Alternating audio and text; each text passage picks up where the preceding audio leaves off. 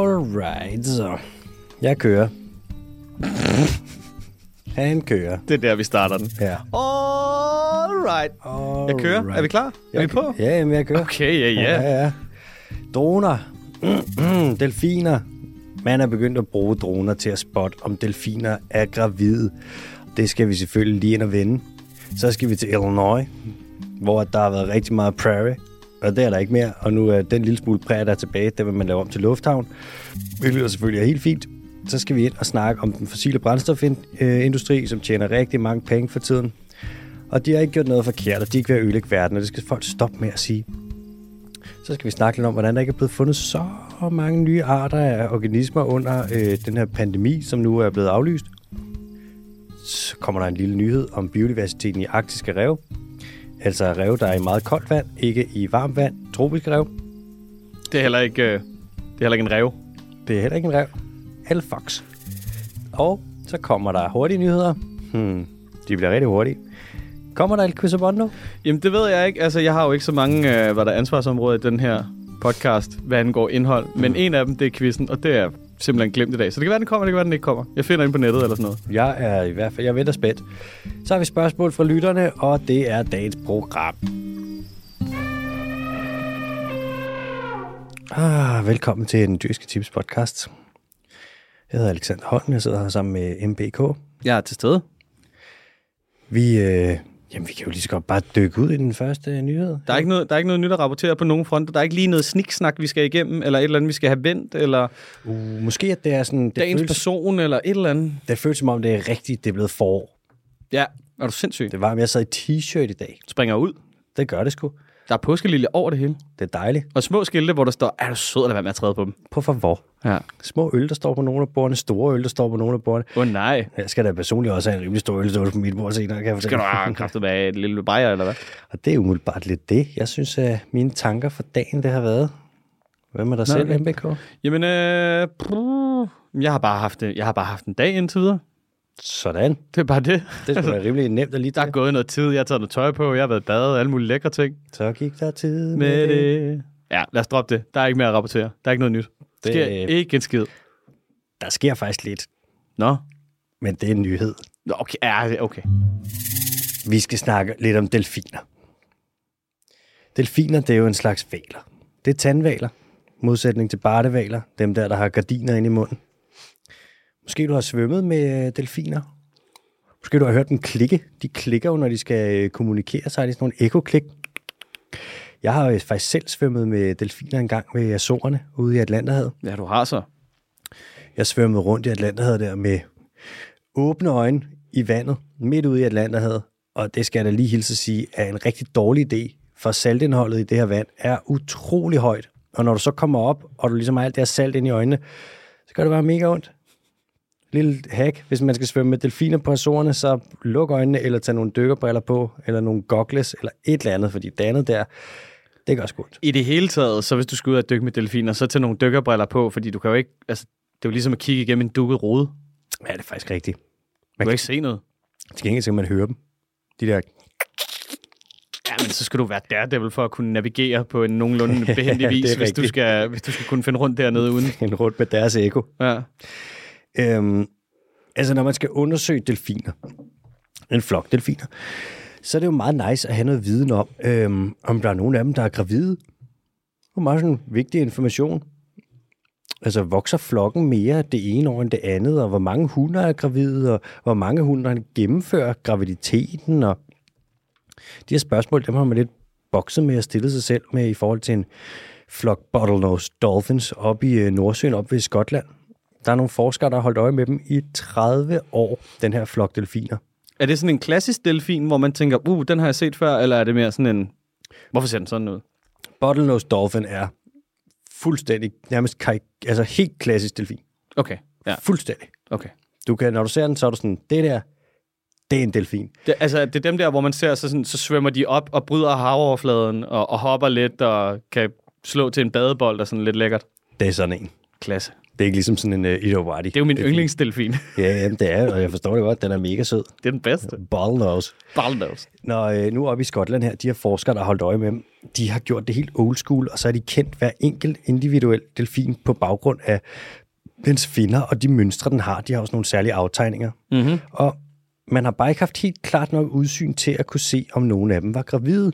Altså, hvis du skal se, om en delfin er gravid, så skal du ned, og du skal ned og svømme med dem, og du skal ned og filme med dem, eller et eller andet, du skal se dem nede i, i vandet der. Det kunne godt være ret besværligt at følge rundt med sådan en delfinflok, også i Nordsøen. Der er pissekoldt, mand, og store bølger og sådan noget. Ud og svømme der, eller dykke rundt og holde øje med, om delfiner er gravide. Det er enormt irriterende. Øh, nej, tak til det. Det gad jeg da i hvert fald ikke. Men jeg fik rigtig mange penge. Jeg tror ikke, at der er særlig mange jobansøgninger, når det opslag bliver slået op. Det sjove er, at umiddelbart vil jeg tænke det samme, men jeg tror, at taget i betragtning af, hvor mange der gerne vil svømme med delfiner, så tror jeg, der vil være rigtig Om mange. natten. Ej, om dagen. Hvorfor Nå, skulle det være om natten? okay. Hvis det er om natten, så er det lidt nøjeren. Mørkt vand? Ser du ikke natten? Nej, Hvad var det så, du sagde? det ved jeg det ikke. Nå, det kan være, jeg bare hørte forkert. Det kan godt være, du lige skulle tage at få justeret de små ørebøffer. Ja, det er rigtigt. Nu er der altså på delfinfronten og overvågning af delfinflokkefronten, der er der kommet new balls on the soup. Man er nemlig begyndt at bruge droner til at tage billeder af delfiner. Så du sender droner ud, så flyver de rundt over delfinerne, så tager de billeder, og så kan man ud fra det her se på delfinerne, hvad for nogle af dem, der er gravide. Du kan simpelthen få et skud, hvor du lige indstiller, tager en træner nogle algoritmer, bla bla bla. Så er dronen så har den information om, hvor store er delfinerne, hvor mange er der, hvor gravide er de, alle de her ting, så er man den information rigere der. Før i tiden, hvis du skulle vide, om en delfin var gravid, så kunne du også, tit så vidste man det jo først, når den havde født. Men så er den jo ikke gravid mere. Så vidste man sådan, den har været gravid, og det er jo ikke det samme. Får man så noget specielt data nu, at de, sådan, de opfører sig anderledes, eller et eller andet, når de er gravide, eller sådan noget? Mm, nej, men man kan se, hvis de, at der er mange af dem, der er gravide, eller få af dem, der er gravide, så kan det være indikatorer på nogle ting, der er i miljøet. Hvis for eksempel, at der er mangel på mad, så vil der nok ikke være så mange af dem, der bliver gravide. Hvis der er meget forurenet, så vil der nok heller ikke være så mange. Hvis der er meget af det der PCB, sådan noget, der ophober sig mm. på at gøre dem sterile, så typisk bliver sterile dyr jo ikke gravide. Så Der, er så- der skal rimelig meget energi ind for lige at producere sådan en lille lunge der. ja, det skal der. Vi snakker nogle kilojoules. Kilojoules. Der skal nogle shakes i, du. Så det er meget smart at vide, hvor mange delfiner, der er gravid, eller er med kalv, det tror jeg godt, man kan kalde det, når man skal vide, hvordan bestanden ligesom har det. Nul unger, det, så har den det nok ikke så godt, og mange unger, det er nok et lidt øh, bedre tegn. Fra den her pågældende flok op ved øh, Skotland, der er det øh, mig bekendt omkring, flokken er på en 50-60 dyr, og det er 14 hunder, der er, øh, var gravid her sidst, man tjekkede med dronerne. Det er sgu ok. I Ja, øvrigt, det er ret mange samtidig. ja, det er det. Prøv at forestille dig, hvis du lige gelejtede 25 piger ind i et lokale, og så er 14 af dem gravide. Det er over 50 procent af pigerne. Siger det bare. Sindssygt. Så er det sagt. Du sagde det. Det her med at tage øh, droner og bruge dem til at undersøge delfinadfærd, det er altså heller ikke noget helt nyt. Man har nemlig også brugt det til at undersøge social adfærd hos den største af alle delfiner, pækhuggeren. Så har man simpelthen studeret flot rundt med droner og undersøgt sådan noget. Hvad fanden laver de egentlig? Så er det sådan, man har fundet ud af meget af det her adfærd, som spækhugger har, som er rimelig komplekst. Det er simpelthen... Øh, Hvad er det nu, der er med spækhugger? Der er kun én slags, ikke? Der er kun én Der er art. kun én, der er kun én art. Kun én art. Og jeg gider ikke diskutere Og det. sådan, noget, men den, findes den samme art på hele jorden rundt, og i alle de her forskellige Ja, økoklapper? nej. Ja, ja, der er en art. Der er ikke noget species problem her. Ja, ja, hold op. Hvad var det, du sagde? Det er bare jeg har allerede en enkelt glemt det. art. Sådan er det. så det var bare lige en lille drone delfin nyhed her. Delfin nyhed. Man er begyndt at bruge droner til ret meget, var? Helt sindssygt. Eller sådan generelt, hvad kan man sige, sådan noget øh, øh, sådan luftteknologi. Mm. Flyv, flyv, flyv, flyv, flyv. Der er også, øh, jeg læste et eller andet mere, at man var begyndt at sådan, øh, skyde sådan nogle LiDAR-billeder af Amazonas og sådan noget, for at kunne afdække om, hvorvidt der var sådan nogle, øh, hvad der hedder, gamle ancient civilizations og sådan noget, der har boet derinde. Og det viser sig, at det, det er der sgu ret mange endda. Det er sindssygt. Den Det det, er det. det. Jeg læste en eller anden teori om, at det er sådan noget med, at Columbo han lige har sejlet ned igennem med noget. Mm-hmm. Det er en, en, influenza. en, en lille snue, Ja. og så er Hov. de alle sammen døde. Ups. det er så sygt. Det der lidar, man bruger det til alt muligt. Så er Det, det også. også. det er også det, du bruger i selvkørende biler. Er det det? Ja. Det er sådan noget laser, der ligesom registrerer. Det er en blanding af laser og radar, er det ikke? Det er bare Smart. lys. Lighter. Light. Nå. Radar. Det Så er vidt jeg ved. sindssygt. Det er vildt Ja. ja. smart. Du sætter det også under flyvemaskiner, så flyver de over Amazonas, og så laver de sådan en 3D-scan af alle trætoppene, så mm. man kan lave sådan noget. Se, hvad for nogle arter der er, alt muligt. Det er new technology, du. Det er pisse sejt. Technofix. Mm. Så kan vi holde øje med, hvor der sker ting. Mm. Og så kan vi jo lave præcisions, øh, hvad det hedder, minearbejde. Dybt ind i det kan vi skoven. nemlig. Ja, og være sådan, nu ved vi præcis, hvem vi skal Mm. skide på, når vi skider på dem. Ja, det, det er jo ligesom præcisionslandbrug, ikke? Det er sådan, Er det, fordi de ved præcis, hvor meget de udleder, eller er det, fordi de er rigtig dygtige til det, eller Det er sådan noget, man får information, som man, sådan, man egentlig ikke rigtig har tænkt sig at bruge til noget. Hvordan gik det egentlig for den der naturtalibaner her forleden på øh, Twitter, der kom op og skændes med en større fødevareproducent, der blandt andet stod for det er super meget udledning, fordi de bare synes, svin er det fedeste i hele verden. Hvad skete der for ham? Jamen, han var bare... Kan vi lige få et recap? Der var den her naturtalibaner, der sad inde på Twitter. Horsa. Uh, der røg lige en mikrofon ned. Hjælp, vi skal bruge en tekniker. Og så øh, kom den her kæmpe store slagtervirksomhed. Jeg siger ikke nogen navn, men de kom i hvert fald og sagde, at nu var deres svinekød, det var bæredygtigt. Fordi at det var mere bæredygtigt end noget andet kød. Og så kom der en naturtalibaner og sagde, men altså bare fordi det er mere bæredygtigt end noget andet, betyder det jo ikke, det er bæredygtigt. Nej. Og så kom de og sagde, ej, men altså... Også m- meget næbet af ham. Jamen, han var... Jeg synes, det var lidt groft. Så ja. Ja. er det lidt en frem og tilbage, og de sagde sådan, at forbrugeren skulle have ret til at vælge det mest bæredygtige produkt, og så sagde naturtalibaneren, men så skal I jo ikke pege dem imod øh, svinekød, der er lavet på fabrikker. Og så sagde de, at vi har også reduceret udledningen af vores svinekød fra fabrikker med 30 procent siden 2005. Og så kom, fandme om man ikke var så fræk, så kom naturtalibaneren til sidst. Og så smed han fandme et link til en artikel, hvor at der stod, at de beregninger, de havde brugt til det, de var lidt øh, tvivlsomme. Nå, Jamen, jeg var, jeg var sur. det er, også en, jamen, det er jo noget ærgerligt noget. Mm. Altså, at man lige bliver fanget i sådan en fælde, hvor at man, er, man er sådan lidt ubevidst kommet til at lyve jo. Det er jo ikke med dårlige intentioner. Nej, nej. Det, altså, jeg ved ikke, kan man, det ved jeg, ikke, man kan sammenligne, men det er jo lidt ligesom, når tobaksindustrien lige nedsætter sådan en, kommuni, øh, sådan en kommission, der lige finder ud af, at det, er sådan, det er faktisk ikke så slemt at ryge, eller, Ja. eller var det? Jo, Ja. ja. det er det lidt, men, men det er det ikke. Vi konkluderer lige ud fra den her rapport, som ikke er publiceret endnu. Mm. Men det kan I jo ikke. Og fordi den kommer til at blive publiceret. Er det i virkeligheden, fordi at tal har lidt sådan en, øh, har sådan lidt en, øh, sådan en, øh, sådan Schrödingers effekt, effekt, hvor det sådan, at det sådan, det, det er hele tiden sådan lidt imellem to stadier, altså tal er, mm. og så når du kigger på dem, så kan det være, at de er i sådan et helt andet stadie, end de var før. Altså fordi man skulle tro, at, at, at hvis du kom frem til noget med dine tal, mm. så vil du se det samme som en anden person med de samme tal. Ja. Men det er ikke sådan altid, det hele foregår i fødevareindustrien. Man kan gøre sådan en ting, det er sådan en sjov ting, der er med statistik, at man kan tit, tit bruge det på sådan lidt forskellige måder. Og en graf, hvor, hvem siger, at man skal have hele grafen med? Hvis nu vi for eksempel har et eller andet, hvor der sker noget fra, lad os sige, 2000 til 2020, og mellem 2010 og 2000, 2000 og 2010, der sker noget lort, og mellem 2010 og 2020, der sker noget godt. Mm. Hvorfor skulle vi vise den første del af grafen? Det er jo det. Man kan jo godt bare tage den sidste Det del er heller ikke nogen grund til. og bringe de gode nyheder. Altså, det er lidt det, hvor We bring good news from the Orient. I found some good numbers. Jamen, det er jo det. Der er jo nogen, der er vanvittige. Altså, jeg synes, en god videnskabsmand, det er sådan en som Bjørn Lomborg, som forstår... Dejlig mand. Ja, han forstår at tage selv de mest triste rapporter og, bru- og vise noget godt ud fra dem. Han er jo bare positiv. Han kan tage IPCC-klimarapporten og bruge den til at vise, at verden er på vej i en god retning. Altså, han er så dygtig til at dreje tallene. Han er jo lidt sådan... Der er nogen, der siger, at han er lidt sådan en tvivlsom type, men han er jo bare en dygtig Nej, videnskabsmand. dude, han har været på CNN jo. Kan du ikke huske det? Han blev interviewet tilbage, da han øh, startede Copenhagen Consensus. Har Lomborg også været på CNN? Ja, ja, selvfølgelig. Jeg synes, de begynder at have lidt, et, lidt flakket credibility, gør de ikke det? Det var efter, at, øh, hvad var det, han hed? Ham der, den gamle Larry der. Han forsvandt. Mm. Hvad var det, han hed? jeg sgu Ham der ikke med selerne. Kan du ikke huske Nå, ham? ja. Store briller. Hvad Og... fanden var det, han hed? Ah, det er også Ham, der lige meget. døde for nylig. Ja, Nå, ja. fuck it. Nå, fuck ham. Naturtalibaneren på Fuck Twitter. it. Og naturtalibaner, de skal bare stoppe med at være så grønne. Ses. Vi skal til Illinois. Det ligger over i USA et eller andet sted. Det er sådan en stat, hvor der plejede at være sindssygt meget prærie.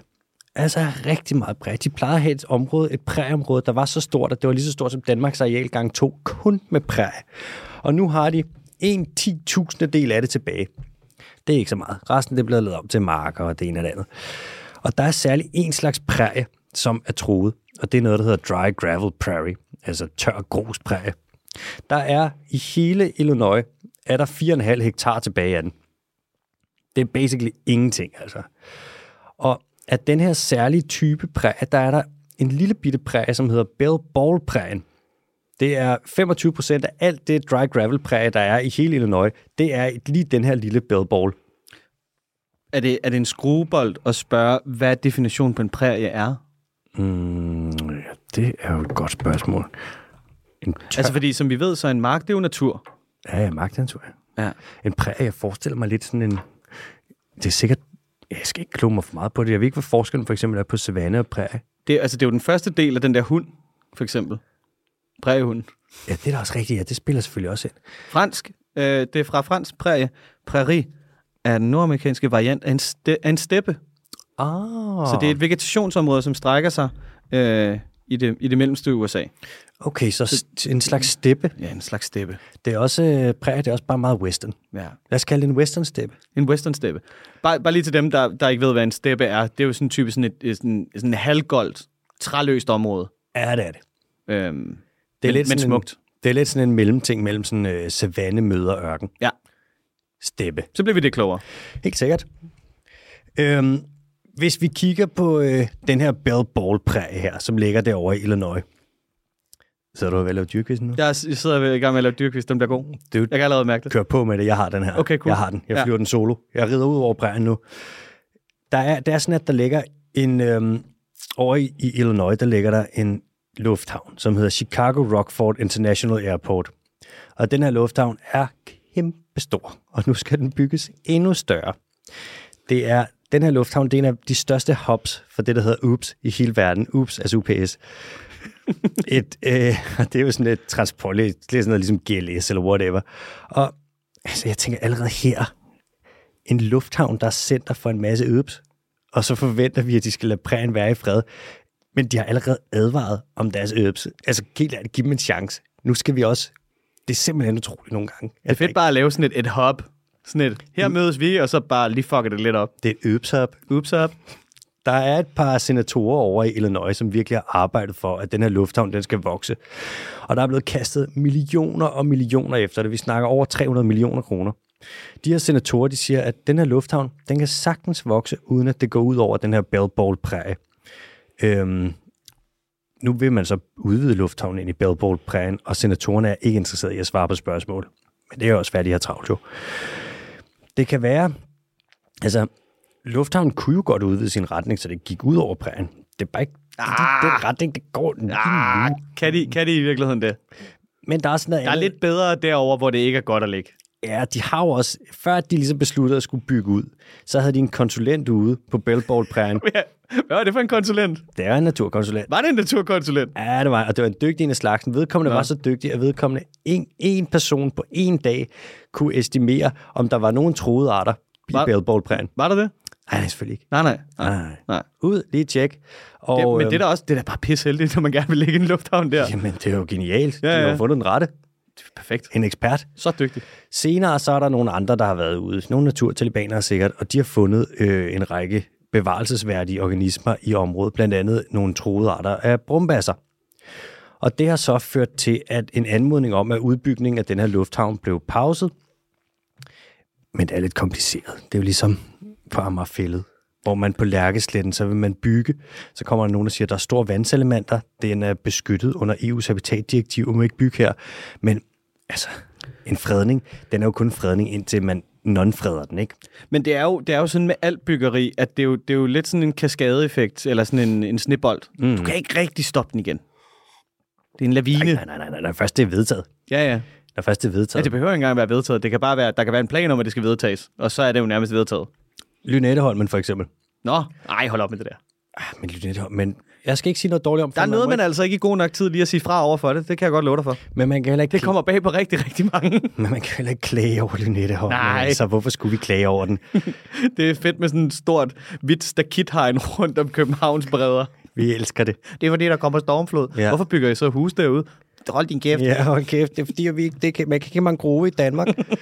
nu er det sådan, at øh, efter man har fundet de her brumbasser, og de, som er bevarelsesværdige, altså nogle troede arter, så vil lufthavnen ikke redesigne, hvordan udbygningen skal ske. Og de vil ikke passe på prærien, men de har dog tilbudt at tage nogle af de planter, der er ude på prærien, som brumbassen ligesom lever af og i og med, Brumbass. og så vil de gerne brumbas. Så vil de gerne flytte de her planter hen til et sted, hvor de ikke bygger. Og det kan man jo sige er super, en super fin løsning. Det svarer lidt til, at man gik ud på Lærkesletten og var sådan, ja, der er store vandselementer. Så det vi gør, det er, at vi tager nogle af de her vandpytter, og så graver vi dem op, og så smider vi dem lige et andet sted hen, og så øh, er det jo fint, så kan den jo bare smutte derover, så vi kan bygge her. Nu skal jeg ikke øh, komme med et for powerful statement. Det, de gør, det er fuldstændig ligegyldigt. Så altså, Ja, det var sorry, jeg lige sagde Okay, det. det bliver, det bliver super farvet, det her, Ja, Alexander. sorry, jeg lige sagde. Der ja. blev Ja. det simpelthen bare grønt. Ja, Øv. Nu må vi se, om øh, byggeriet af den her lufthavn, det kommer til at skubbe til de her ret troede, eller til den her ret troede præg. Øh, det kan være, den skubber den hen, hvor et, sendt et sted, hvor den bliver endnu mere super troet. Men altså, ja, fuck, det kommer til at ske. Men det er også vigtigt, at vi flyver. Og det er Ja, vigtigt, at ja, ja. lufthavnen bliver ude. Og jeg, kan ikke, jeg tænkte lidt, da jeg så kiggede på det, så tænkte jeg, hvis ikke vi flyver, hvordan skal flyselskaberne så tjene penge, så de kan undersøge, hvordan de kan gøre flyvningen grøn? Altså hvis vi nedlægger alt, hvad der er klimaskadeligt, og vi sænker vores udledninger til et niveau, hvor klimakrisen den bliver afværget, hvordan skal de her så- industrier så kunne udvikle sig og blive grønne? Altså du kan ikke bare fjerne dårlige ting, fordi de er dårlige og skadelige. De kan jo øh, potentiale til at stoppe med at være dårlige. Så altså man kan sige, der er jo et, der er jo et punkt, som vi alle sammen bevæger os sådan stødt og sådan ret hurtigt hen imod, hvor man tænker, det skal jo nok stoppe med at være skadeligt, når vi når dertil. det er der et punkt, det hed, før hed det 2020, nu hedder det 2030, og det Ja. kommer til at hedde 2050 og Ja, ja. så videre. Men også, øh, var det ikke også øh, Indonesien, der lige sagde det der med sådan noget øh, afhugning af skov og sådan noget? Det, det skubber vi lige til 2070 og sådan noget. Åh, oh, men hvorfor skal vi også have så Man travlt? kan jo bare skubbe det nogle årtier, altså. Ja, slap nu lidt af. Slap nu lige lidt af. Slap nu lidt af. Vi skal til noget andet. Hvad skal vi til? Vi skal til en nyhed om den øh, fossile brændstofsektor. Det er løgn. Jeg vil gerne Er det bare lige, fordi, der er rigtig gode nyheder derfra? ja, men jeg vil gerne lige starte med at sige, altså den fossile brændstofsektor, de, altså, de har ikke gjort noget forkert. De har ikke, de har ikke brugt billioner på at dække over, hvor meget fossile brændstoffer smadrer klimaet, og de pro- profiterer jo ikke på at sælge produkter, som forværrer klimakrisen. Og med det sagt, så tjener de alvorligt mange penge for tiden. De sidste fem år har de tjent flere penge end nogensinde før. I 2021 der tjente den fossile brændstofsektor halvanden million kroner i minuttet. De tjener 25.500 kroner i sekundet. Mens de tjener så meget her, så er der en gas crisis. Altså, så priserne bliver høvlet op. Og det betyder, at mange folk de ikke har råd til at opvarme deres hjem længere. Hvis vi kigger kun på Europa, så dør der 38.000 mennesker om året indendørs af kulde. Simpelthen fordi, at der er, det bliver for koldt, ikke? og så er der fattige mennesker, der ikke har råd til at varme deres hjem op. Så hvis du er syg og svagelig og det ene og det andet, ja, så dør du sgu af kulde.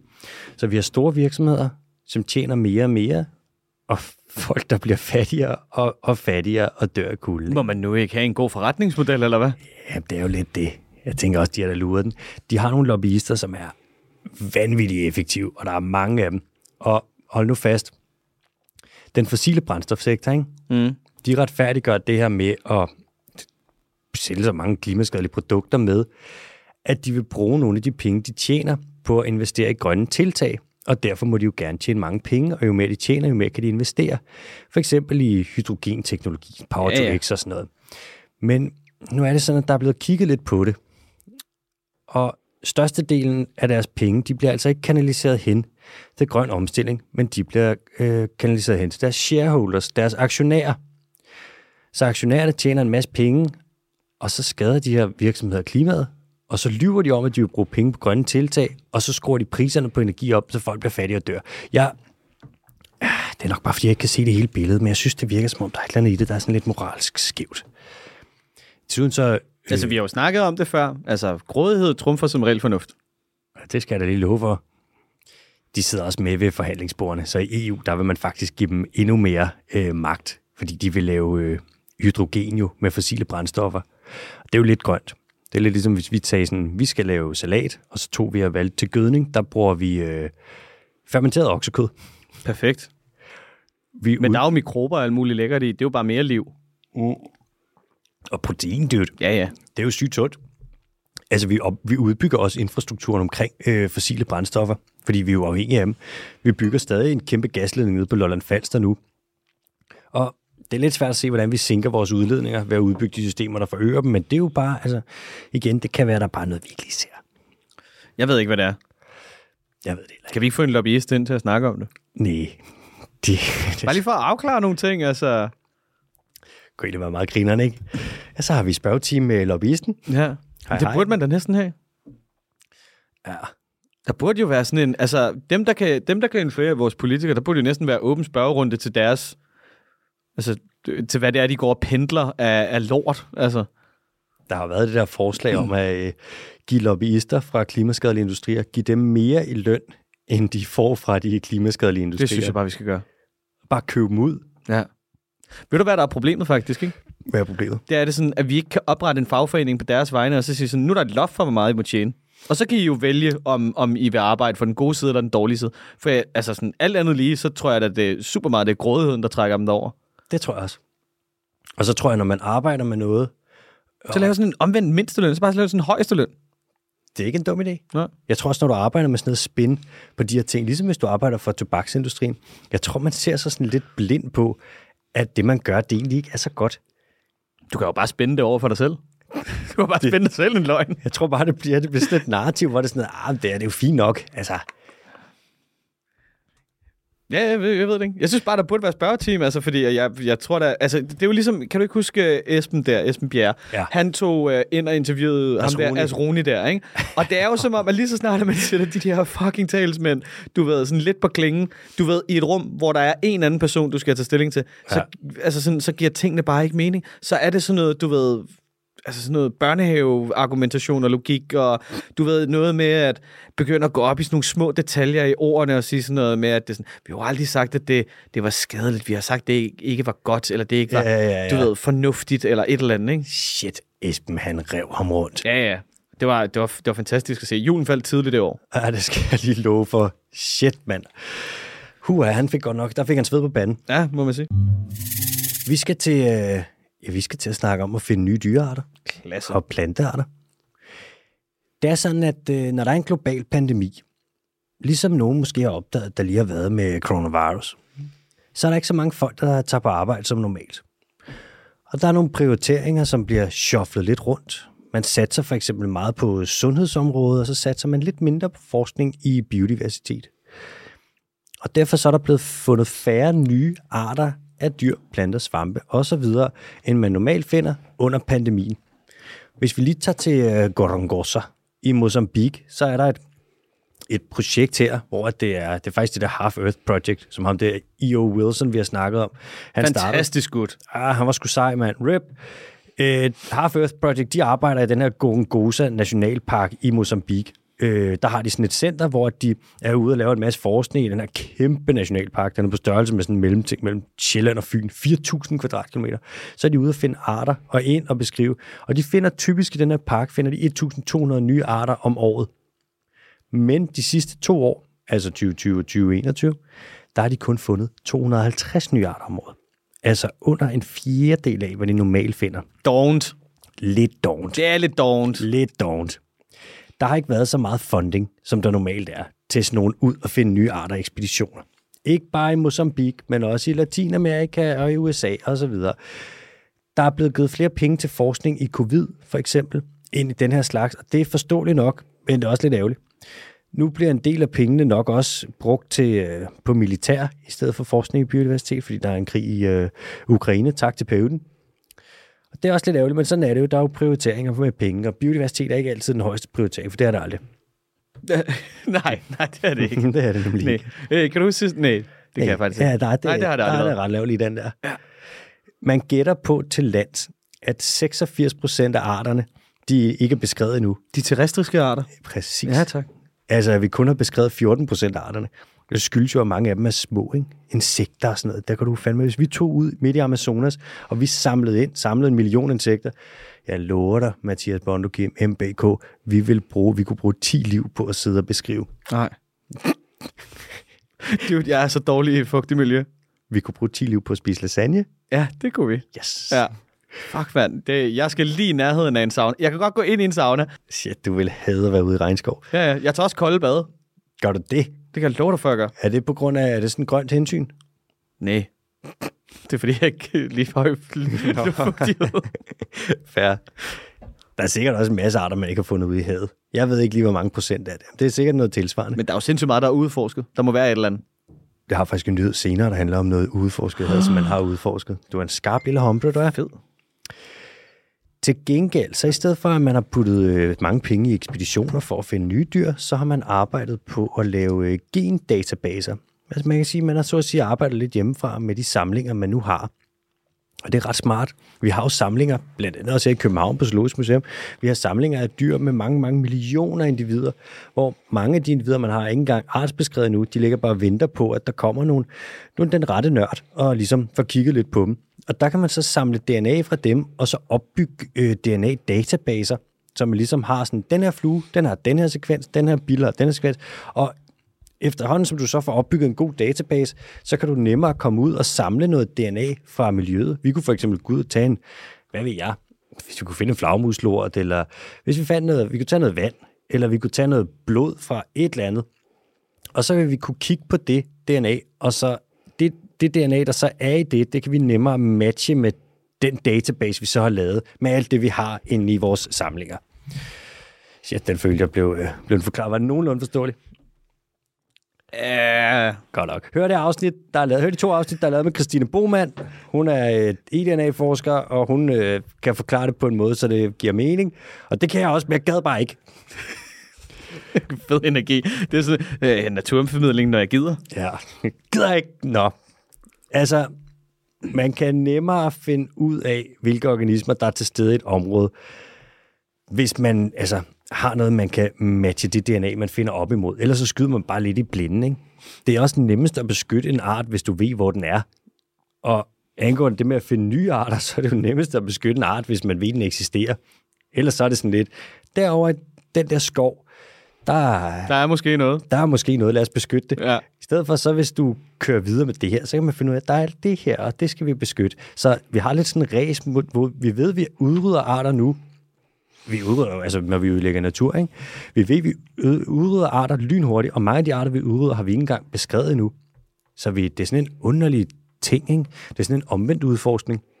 Det er ligesom sådan noget at tage et, og t- i stedet for at tage ind på et kunstmuseum, så tager du lige først og sådan, kan du ikke lige brænde alle billederne, før vi kommer derind? så det er lidt det, man gør nu med de her arter, ikke? Men det er også fedt det der med, at man, sådan, man skal altid have en god grund til ikke at udrydde ting. altså, det er, sådan, rigtigt. kan, øh, kan du ikke lade være med at stå og pille ved det der? Og så står der en eller anden, du ved, ja, det ved jeg ikke, en, en guldmine eller en diamantmine derovre, og er sådan, nej, jeg vil altså super gerne grave ned her. Så er det sådan, hvorfor skal jeg lade det være? Det det er egentlig bare, fordi vi ikke synes, det er særlig fedt. Ja, Det er ikke godt nok. det er ikke godt nok, Det er det, ikke der. godt nok, det der. Det er utroligt. Bare fingrene væk. Det er ligesom, jeg så, der var et, øh, Ikke spille. et debatindlæg Ikke forleden. spille. Stop med at pille. Stop med at pille. Op med i Tisvilde, op ja. Ja. i Nordsjælland, der er der et område, der hedder Tisvilde Hegn. Og det er et super irriterende område, kan jeg høre allerede på det hele. Det er et område, der er, det er ret dyrt, ja. Ja. men der er, altså, der er ret fin natur, og der er forholdsvis høj biodiversitet. Nå. Og så var der en, der kom ud. Er der stålorm?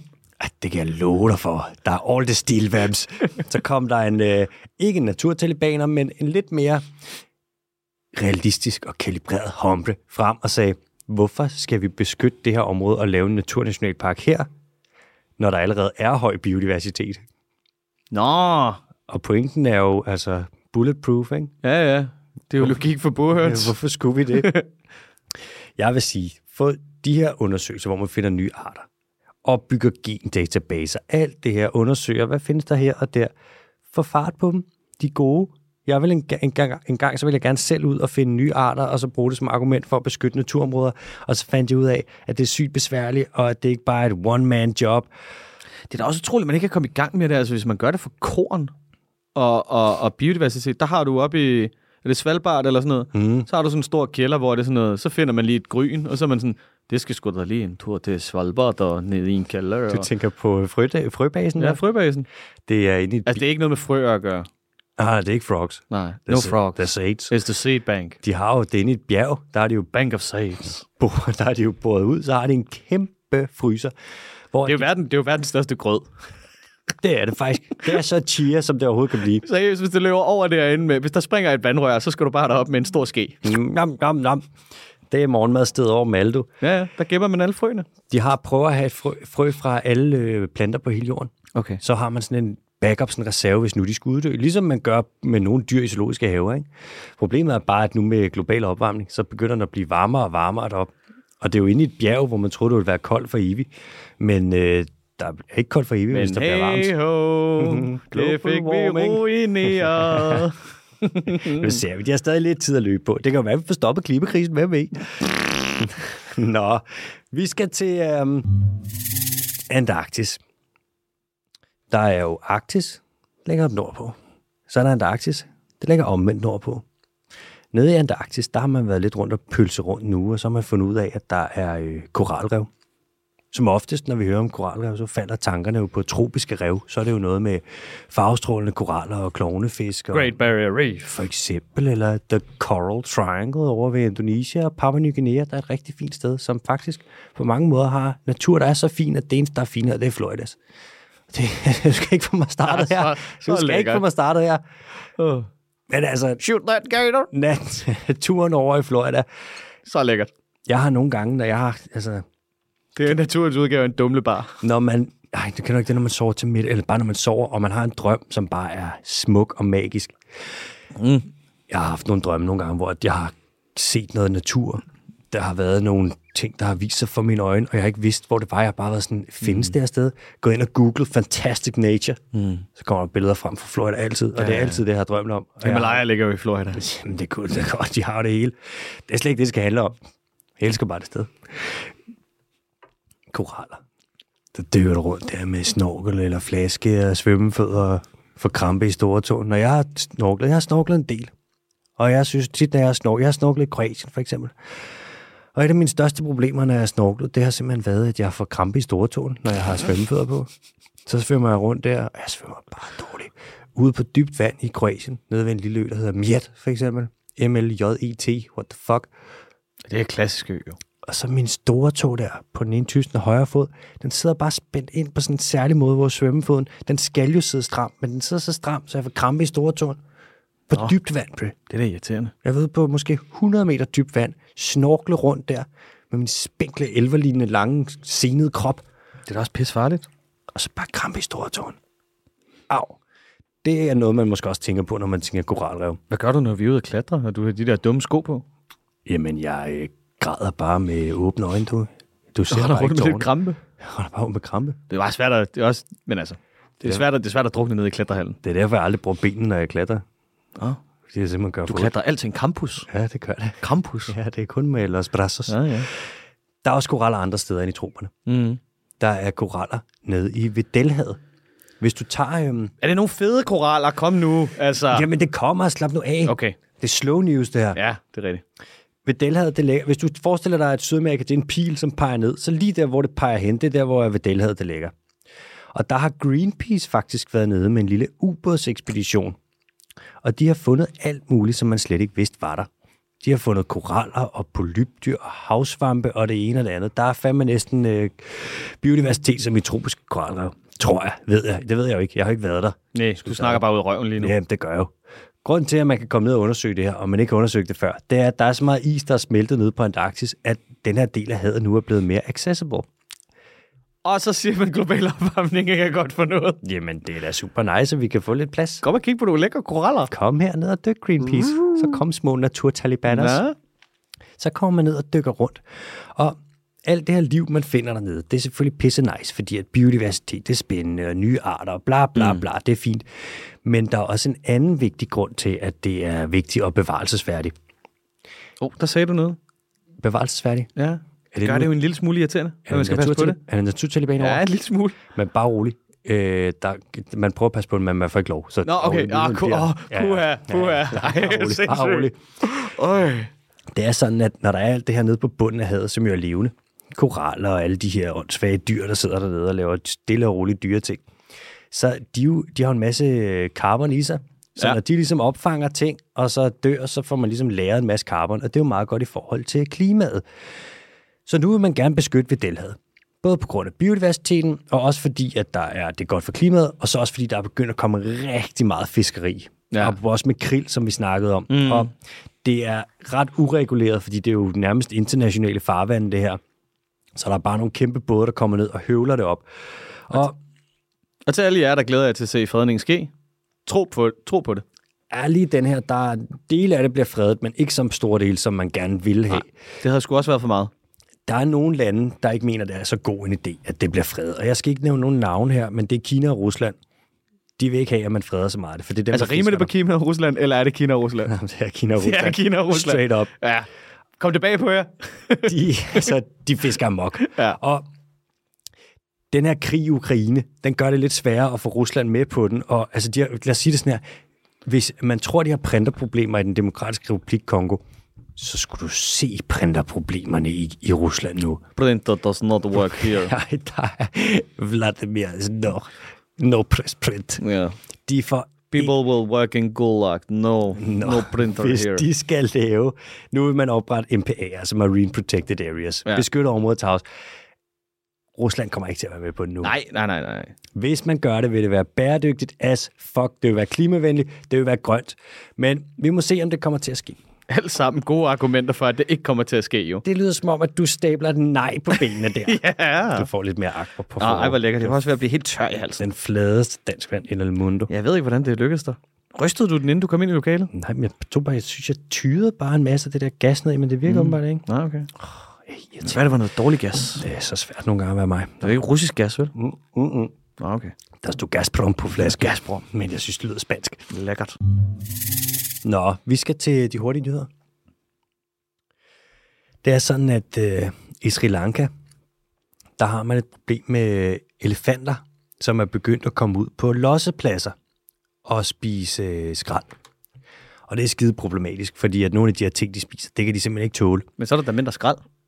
Øh, ja, det er rigtigt, og det er jo smart, men problemet er, at nogle af elefanterne, de dør, og så har du lige pludselig sådan noget rigtig meget, der skal i øh, kompostspanden der, og de har ikke nogen kompostspand Så derovre. der spiser elefanten.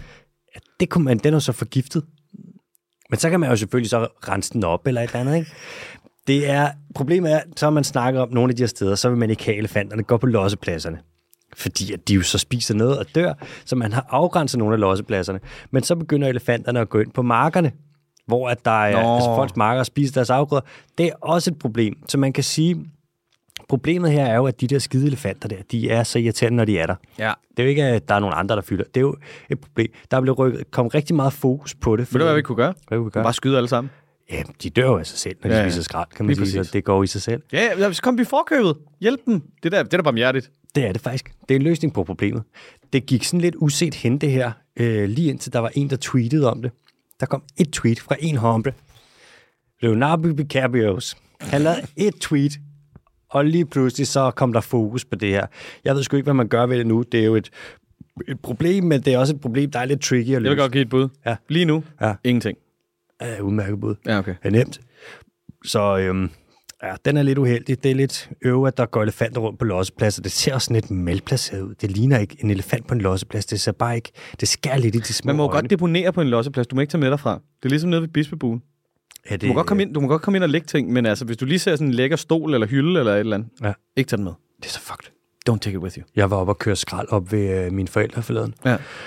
Sammen med min bror fyldte vi bare en trailer med alt muligt gammelt rod op på loftet og sådan. Og så kommer vi op på øh, genbrugsstationen op, i, øh, op ved Græsted af. Mm. Genbrugsstationen. Genbrug. Vi kører ind Den på er derude ved Måre, manden, ikke? Er det op med Morum? Alme? Ja, jo, der. Er det jo tættere på Morum? Mm. Om så er det der.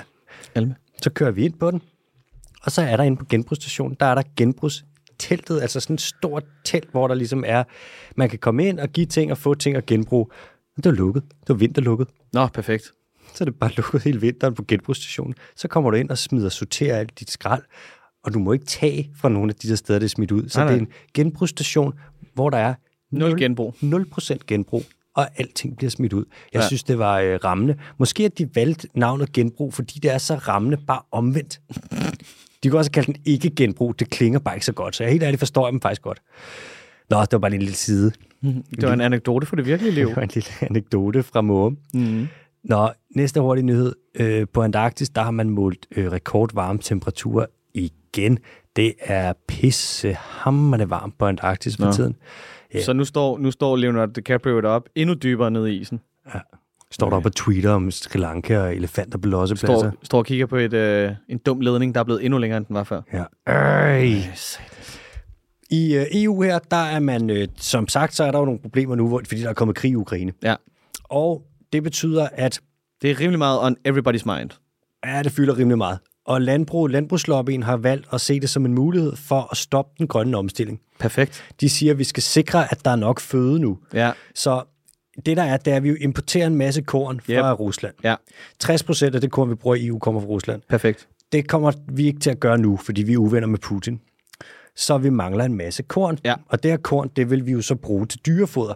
Mm. Så kan man sige, at vi producerer ikke helt nok korn i Europa til at fodre alle de dyr, vi laver. Ja.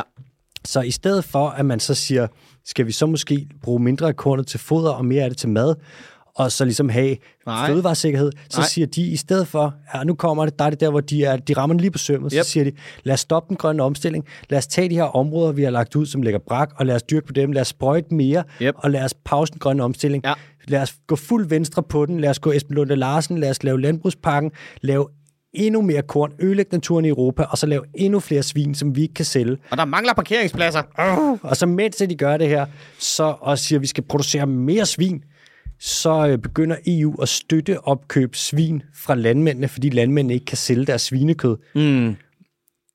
Jeg synes, det er som om, og jeg er jo ikke økonom, og jeg er jo ikke landbrugslobbyist, og jeg er jo ikke alle de her ting, men jeg synes, det er som om, at der er nogle ting i det, hvor jeg tænker, kan man gøre det anderledes end det her? Men igen, det, er en, det skal jeg ikke blande mig i. Det er en altså, Altså, nød. ma- altså, man skulle tro, der var et eller andet sted i den der supply chain eller fødevare, fødekæde eller et eller andet, hvor der var en, der sagde, altså din return on investment, den er ikke eksisterende. Du ja. taber penge, hvis du, hvis du propper penge i det her hul. Ja, du taber penge på det Ja. ja. her. Men altså, ja, hvad kan man gøre? Men det er da også irriterende, var, at russerne lige skulle levere så meget. Altså både i gas og korn og altså... Det er sgu irriterende. Ja. Men nu... Øh, Her går man og producerer bæredygtige svin, og det kan man jo så lige pludselig ikke længere, fordi Rusland er sådan nogle fucking ballademager. Det er simpelthen det tavligste. Tænk, at det var Rusland, der skulle stå i vejen for den grønne omstilling. Hey, altså. Putin Her går man og hygger sig med det. Jeg kan godt lide, at der gik, fra der kom krig, tror jeg, der gik en uge, maks to uger til at landbrugslobbyen, der er gået og sagt sådan, vi er så grønne, vi har det grønneste landbrug i verden. De omstillingsparate. de siger, lad os pause al den her omstilling, så vi ikke skal ændre noget som helst overhovedet. Mm. Nå, sidste hurtige nyhed. Øh, det er sådan, at USA plejede at fange rigtig, rigtig meget øh, gulfindet tun over i det indiske ocean. Og da de gjorde det i for mange år siden, så fangede de sindssygt mange delfiner. De havde nogle metoder, hvor de bare høvlede alt ind i nogle kæmpe store net. De skræmte delfinerne derovre med, spr- eller tunene derovre med springstof og alt muligt. Det var totalt slaraffenland. Og så fangede de Jeha. ah, men de fangede så mange delfiner, altså vi snakker på en periode på, jeg kan ikke huske hvor mange, om det er 30-40 år, der fangede de å- 6 millioner delfiner. Der var nogle delfinbestande, som er kæmpestore derovre, som bare blev halveret. Og nu er USA så stoppet med at fange så mange delfiner. De fanger 1% af de delfiner, de fangede dengang. Det er jo så stadig nogle tusind, men det er stadig færre. Mm. Og det er fedt, der er bare et lille problem, og det er, at mange af de andre lande, de fanger stadig sindssygt mange delfiner. Så Åh, oh, for helvede. ja, sådan er det. Så får du lidt tun, lidt delfin, og så må det være sådan. Det kan være, de kan bruge det til kattemad. Ja, tundelfin. Uh. Nå, dude, nu Skal vi er- til det? Er du klar med Jeg har, jeg har jo lige bigsparkset en, øh, en såkaldt dyrequiz under, øh, under optagelserne af det her program. Hvor er det sindssygt, du kan gøre det on the side. Ja, ja. Hvad der hedder... Øh, nå, vi skal til det. Der er øh, seks spørgsmål. Det første, det giver lidt væk, hvad det er for et dyr. Så kommer der fem ledetråde bagefter, hvoraf den sidste af dem, den er altså så meget, øh, hvad der er til højre benet, at hvis du ikke kan, hvis du ikke kan gætte det, så er det sgu næsten for pinligt. Hmm. Nå, jeg beskrives ofte som mere firkantet end mine artsfælder. Jeg beskrives ofte som mere firkantet end mine artsfælder. Og det er ikke Joachim B. Olsen. Shit. Render bare rundt og bøjer stegepinder. Bærer rundt på løfter Felix Felix. Schmidt ind i godmorgen aften. Jeg tror, jeg ved fandme ikke. Jeg troede, vi skulle snakke politik. Ej, prøv Ej. at bøje den her. Åh, oh, han er så fed, mand. Det er så fedt bare ikke at kunne blive taget seriøst som politiker. og Så at være sådan, altså, jeg synes jo faktisk, vi skal sænke skatterne, fordi at... Åh, oh, hvad, hvad, hvad, hvad, er det en stegepande? Kan du ikke lige bøje den? bøje den her? Øh, jeg er mere firkantet end mine artsfælder. Er ja. det... Øhm, ah, det kan da ikke være en ko igen. Nej, det kan det ikke. Nå, så ved jeg det ikke. Nej, okay. Min skulderhøjde lander på maks 70 cm, men typisk omkring 55. Åh, oh, der er en til. Dertil er, øh, hvad det hedder, kvinderne i min art øh, 20% mindre end jeg. er. Okay, så der er noget seksuel dimorfisme, og vi Ja. ja. der er det et dyr med skulder. Det må altså være en vertebrat, så vi snakker. Det er ikke en padde. Det er, It is not a paid. nej, og det er ikke et krybdyr. It could be an escapade. Escapade. Måske det kunne være... Ah, seksuel dim... Ah, det, kunne, kunne- det, er jo en, det er et fugl eller et pattedyr, vil jeg gætte på. Øh, der giver jeg en ledtråd. Ja. Det er et øh, pattedyr. Der fik jeg sgu ledetråd. Ja. For jeg så færre point, hvis jeg gætter det. Nej, overhovedet ikke.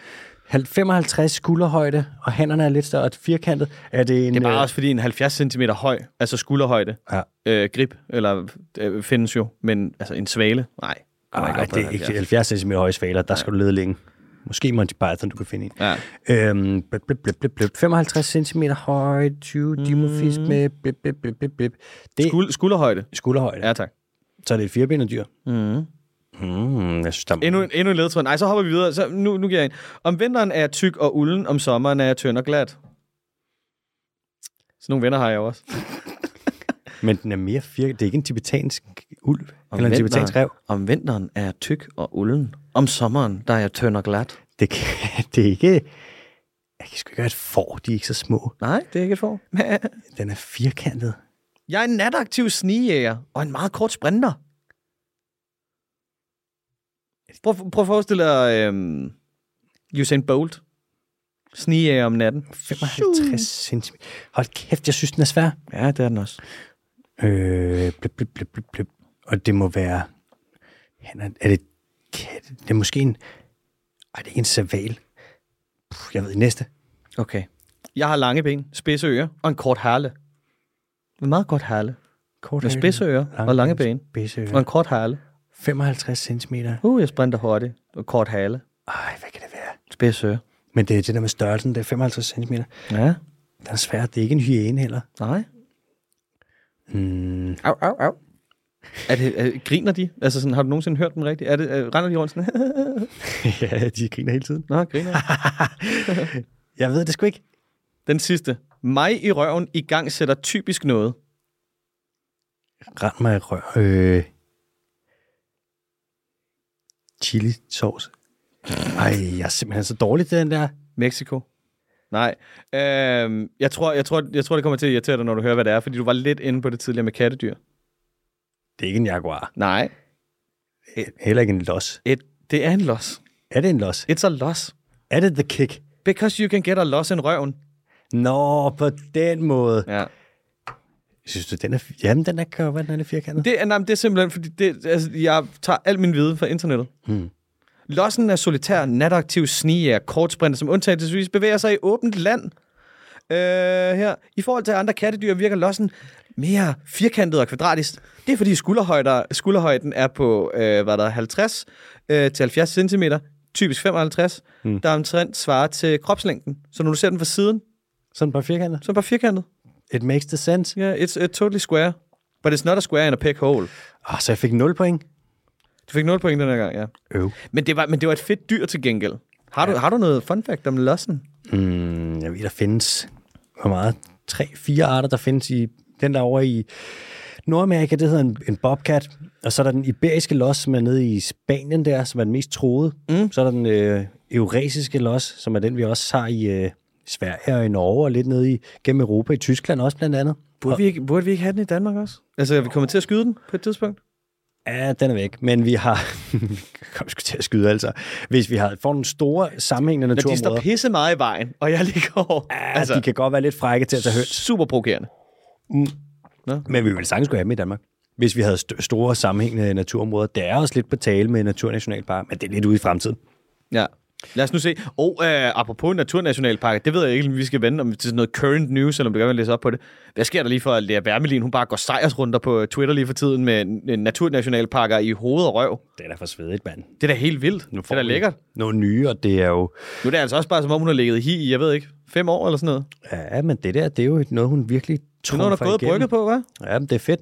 Vi må se, og de næste, der kommer... Det griner med Naturnationalpark er, der er en del på Sjælland, Gribskov blandt andet, og Helbæk Kohave, op ved Tor Jarsen. Jarsen! Og en del i Jylland. Nul Naturnationalparker på Fyn. Ja.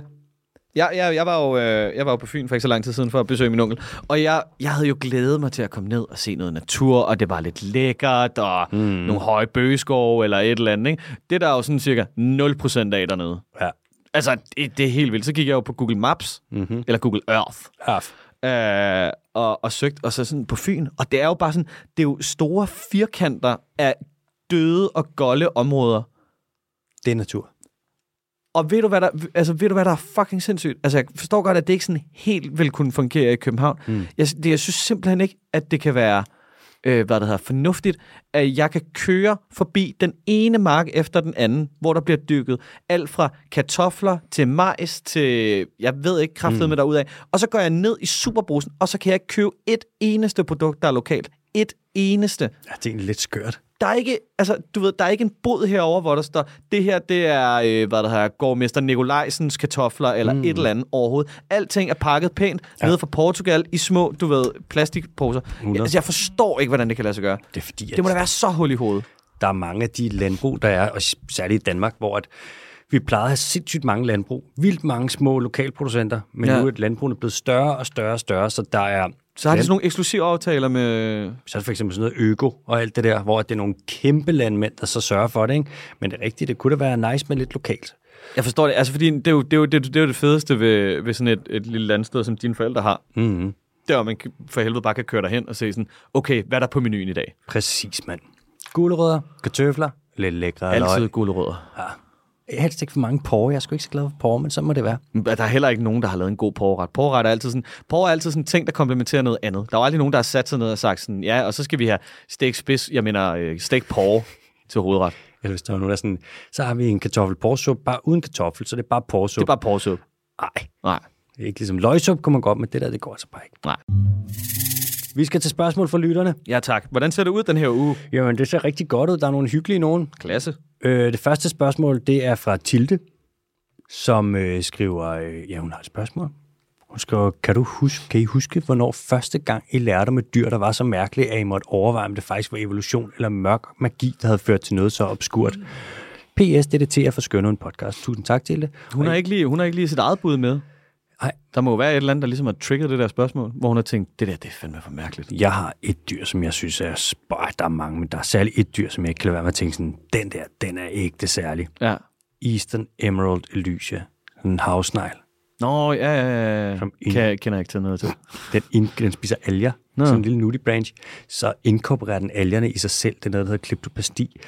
Og så kan den lave fotosyntese. Så Klepto, altså sådan, ligesom i kleptoman, den stjæler noget fra andre, og så, ja. du ved, gør det til sit eget. Den, den stjæler, øhm, hvad fanden er det, de hedder? Dem, der sidder klofyld. Den stjæler det, der sidder og laver fotosyntese inde i algerne og inkorporerer det i sig Okay, selv. ja, ja. Så hvis der ikke er noget mad, så laver den bare øh, fotosyntese, så fungerer den som plante, og den kan overleve i 8 måneder bare på lys. Sådan en lille snegl. Den synes jeg er for vild. Det lyder, der sind... det lyder som sådan en øh, androidagtig tilgang øh, til tilværelsen, hvor man er sådan, okay, det der, som du har, det kan jeg ikke finde ud af, men jeg kan Mhm. altid lige, kan altid lige og så kan jeg stjæle finde ud af det. Den er for vild, mand. Nå, sejt. Og så har den, øh, så er de jo hermafroditter, og de har begge to på samme tid, mandlige og hundlige kønsdel. Mm. Og så når de parer sig, så laver de bare sådan en, hvor at handdelen hos den ene parer hunddelen hos den anden, og vice versa, så de laver sådan en dobbeltkorpulation. Fascinerende sager. Nå, okay. Den synes jeg altså, var det er, bare- en, det er en 69'er bare i, Jeg er bare fuld on. Bare, bare full on, hvad, hvad du kaldte den, hvad hedder den? Nutty Brains? Nutty Branch. Ja, Full on Nutty Branch 69er korpulation. hold da op. Så det, øh, jo, den vil jeg sige, det var den, jeg havde på Jeg kan den her. faktisk ikke huske, om jeg har lært om nogle dyr, som var super, super mærkelige. Altså, jeg kan ikke... Jeg har hørt om nogen igennem tiden. Der er mm. den der, der spiser knogler, tror Ja, jeg. lammegrippen. Lammegriben. Den er vild. Ja. Øh, alle mulige forskellige. Men jeg kan ikke huske, hvornår det første, der gik op for mig. Altså, det første dyr, jeg nogensinde hørte om, som jeg vidste fan- ikke fandtes i virkeligheden, det var grævlingen jo. Altså. Det griner. jeg. Nu kommer næste spørgsmål. Nå, okay. Hej DDT. Jeg vil bare sige, at jeg gættede dyret med det samme, øh, da der blev sagt, at den ikke kunne gå baglæns. Åh, oh, meget bedre end dig. S- Nu læser jeg lige op, Mathias. Ja, tak. Det lærte jeg i Australien. Deres våbenskjold viser nemlig en emu og en kænguru. Begge dyr kan ikke gå baglæns, og derfor er derfor et symbol på, at Australien går fremad, eller noget i den stil. Bum, værsgo. Og by the way, hvem har fortalt jer, at grævlingen er et fabeldyr? Det har jeg nemlig altid sagt, så I må jo have det fra mig. Og undskyld mig, man behøver ikke øh, høre noget fra nogen for at vide, at det er sandt. Jeg vidste godt, der ikke fandtes drager, før der var nogen, der sagde det til mig. Lige præcis. Og det der med, at der er nogen, der gætter tingene i quizzen før mig. ah, kom Ja, on. rigtig godt gået. Øh, ja. Hvad er det her? Ja, jeg ved sgu ikke det der med grævlingen. Det er, bare, det, er sådan, det er jo sådan et dyr, man altid har hørt om. Du ved, lidt på linje med, med, med dragen eller enhjørning, og så finder man ud af i en ret sen alder. Nå, men altså, der er jo ikke nogen har, der render rundt med, du ved, chokolade, ikke, og lægger dem til dig. Præcis. Det, og det er jo på samme måde med grævlingen. Præcis. Fabeldyr. Hun skriver også, jeg var tilfældigvis på hold med Jonas under mit biologistudie, så måske jeg engang har nævnt det for ham, og han har sagt det videre. Altså Jonas Kolding, ham jeg har forening med os. Ja. Anyways, I skal i hvert fald ikke stole på de døde dyr langs motorvejen. Ligesom englænderne troede, at det var et kunstigt dyr, der forskerne første gang sendte næbdyr hjem fra Australien. Nå, hun glæder mig til næste afsnit. Vend hende, Karina. Og ja, tak, Karina. Er det Karina Og med C eller K? Det er Karina med C. Ah, se som en champignon. Aha, God gamle. champion. Jeg ved sgu ikke, hvad det er med den grævling. Jamen, det er jo bare en løgn. Det er jo det med folk, altså, der tror på det ene og det andet. Ja. Det er sådan lidt il- Illuminati, der er ved at smuldre. Ja, bare med et lille firbenet dyr. Ja. Og så har vi et spørgsmål. Jeg er ikke lille jo. Ah, rimelig stor. En ilter satan, der godt Men- kan gøre en for træde. Medmindre man har kork i sin støvler, eller hvad fanden er det? Men altså, hvor stor er den, når den ikke findes? Det er jo Ja, ja, det, der er lige præcis. spørgsmålet. Så har vi et spørgsmål mm. til sidst fra øh, Daniel Stokke og Malle. Nå, for helvede. Yes, de er nemlig på Sri Lanka og skrev lige faktisk i morges. Nå. Skrev, at de havde set en ordentlig djævlehøne af en flagmus på Sri Lanka, om vi kunne fortælle lidt om flagmusene der. Og det kan jeg da godt. Sri Lanka. Lad mig gøre, mener du, ikke? Du, jeg skal jeg ikke starte den fra, så kan du tage over der, når jeg ikke har mere at sige. Jo, jo, jo. Jeg supplerer bare lidt viden undervejs. Der er jo, altså Sri Lanka ligger der lige under Indien. Det er ligesom, ja, Indien peger lidt på Sri Lanka, ligesom Sydamerika peger på Vedelhavet. Og der er mere end 30 arter af flagmus på Sri Lanka. Der er en af dem, som jeg synes er særlig fin og fascinerende. En, der hedder øh, en painted bat. Man kalder den også en sommerfuglflagermus, som har sådan nogle Prøv at sige aftegninger. det fem gange hurtigt. Sommerfuglflamme, sommerfuglflamme, sommerfuglflamme, sommerfuglflamme, sommerfuglflamme. Den har bare nogle flotte tegninger på vingerne. Den er så vild. Sådan en lille insekteden en der. Og så er der også, jeg tror, hvis de har set et ordentligt svin af en flagmus, en kæmpe djævlehøn, Må jeg gætte? Ja. It's a flying fox. der er nemlig. Og det er faktisk en flyvende hund. Den flyvende hund? Det er er øh, det ikke det, en, det øhm, hedder? Det er de der kæmpe store nogen, hvor man er sådan, Ja, wow, der er stor noget størrelse på det. som kun spiser frugt. frugt. Oui. Så det er en frugtflagermus. Ja, det er det.